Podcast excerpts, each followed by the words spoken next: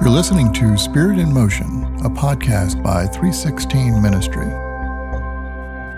My name is David Moore. If this is your first time visiting, welcome.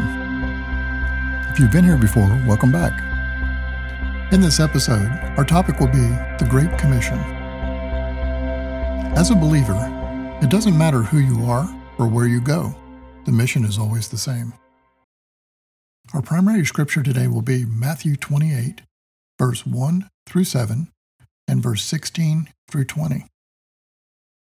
Our secondary scripture will be Acts 1, 4 through 9, and Romans 1, verse 16. Every year, ministry teams head overseas on mission trips. Some are all student teams, and others are adult teams. The teams all have the same goal to really connect God with the group that they're going to visit. Each time, the team comes back pumped about their faith and experience that they had pouring into strangers in a country far away from home. It truly is an experience they never forget. Usually, the trips last around a week, with travel on the weekends. As amazing as it is to take part in the opportunity for a week, shouldn't that be something that we strive for every week here at home? The elements of a mission trip are what make it so impactful. Every day, the team spends time with the Lord, one on one. They worship together. They serve different people in the community in an effort to show the love of Jesus to them. They pray for the people and also one another to be glorified so that they may glorify their Heavenly Father through their work. The entire week is centered around Christ and His mission for us to spread the gospel and make disciples. What's interesting is that it's way easier for us to go to a foreign country to serve people and fix our hearts and minds all on Jesus than it is for us to do the same thing here at home. The challenge is for us to realize that we have a mission here, every day with everyone. And I read Matthew 28, verse 1 through 7, and verse 16 through 20. After the Sabbath, at dawn on the first day of the week, Mary Magdalene and the other Mary went to look at the tomb there was a violent earthquake, for an angel of the Lord came down to heaven and going to the tomb, rolled back the stone and sat on it. His appearance was like lightning, and his clothes were white as snow.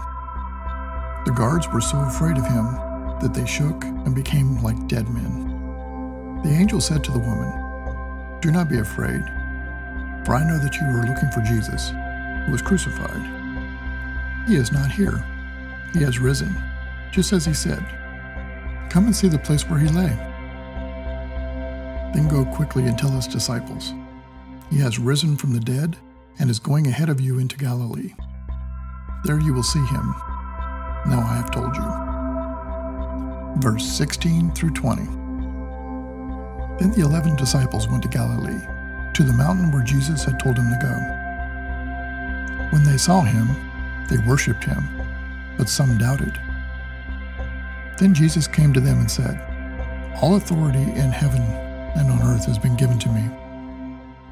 Therefore, go and make disciples of all nations, baptizing them in the name of the Father, and of the Son, and of the Holy Spirit, and teaching them to obey everything I have commanded you. And surely I am with you always, to the very end of the age. Jesus called us to represent him anywhere and everywhere. With this episode, we want to encourage you to think about the opportunities that you have right here in your backyard. The number of people around us that don't know Jesus is staggering. But the harvest is ripe, and we as Christians are well equipped with the power of the Holy Spirit. And the more we understand what Jesus is calling us to do, the better we will be at accomplishing the mission. There are countless reasons we all get distracted from pursuing the mission we focus more on ourselves than anything else. Many of us feel we're too busy in pursuit of our worldly things. In many cases, we're afraid and unconfident. Talking to a stranger about Jesus can be intimidating. All of that is common, but we can't settle for that. There's way too much opportunity in front of us. The more you experience taking part in the mission of Jesus and making disciples, the stronger your relationship will be with Him. Now, I understand that there might be many of you that are not Christians hearing this lesson today.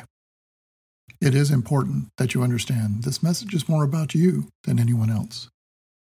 As Christians, we've been tasked to tell you the good news. Jesus, the Son of God, came to earth as the Son of Man to show us, by example, how to live.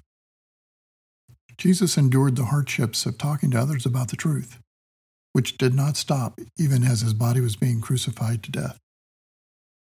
In that sense, Jesus showed us how to die with our faith intact. He never lost his faith up to the last words he said as the Son of Man.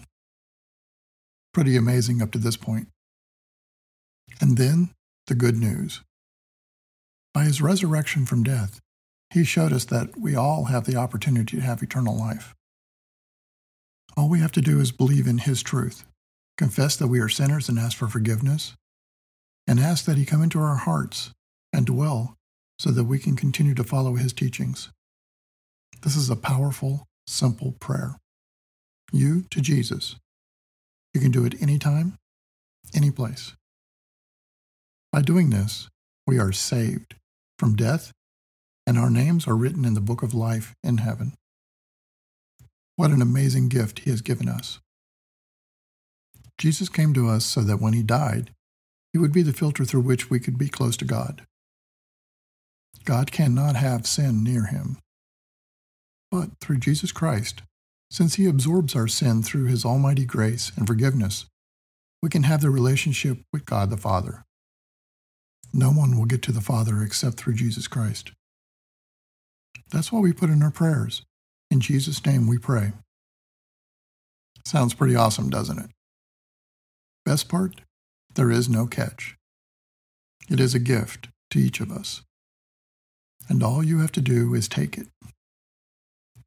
What an amazing feeling to know that you always have someone on your side that understands you as a human and knows that you're not perfect no matter how much you strive to be. So, here's the Great Commission. You know that gift you received? Here's the best part give it to someone else. Once you do, you get another one without even asking. The next best part? The new one is even better than the one you gave away. And it just keeps getting better each time. Now, how amazing would it be when you arrive in heaven, God takes you by the hand to introduce you to the ones that you've helped get there? I've been on several mission trips over the years and have found them very rewarding. If you have gone, you will understand the strong sense of commitment that you will have when you return. We call that the mission high. However, oftentimes, the world that you left gets in the way of you completing all the things you promised yourself that you would do when you get back to grow God's kingdom at home. We went to Jamaica, Costa Rica, and planned to go to Guatemala before COVID 19 shut down the trip. We've also done many local retreats. When in the foreign countries, we participated with local churches and built houses, did prayer walks to give the good news to neighborhoods, delivered food to the needy, helped build the church, and taught Christ's message in the local schools. God always seemed to work through the language barriers and the challenges. Our bus was boarded by police armed with machine guns.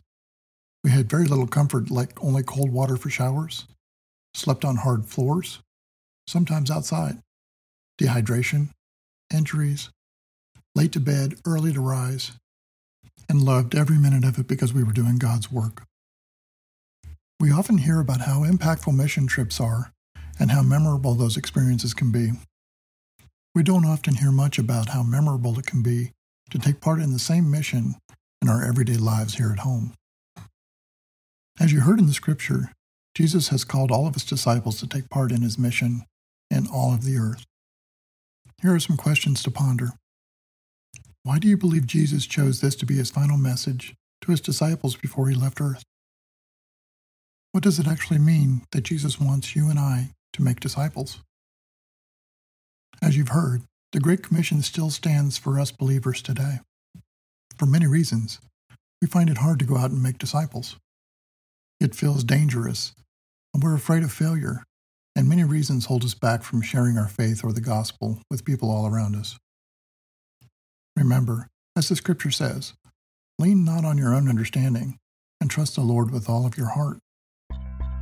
And I read Acts 1 4 through 9, NIV. On one occasion, while I was eating with them, he gave them this command Do not leave Jerusalem, but wait for the gift my Father promised, which you have heard me speak about.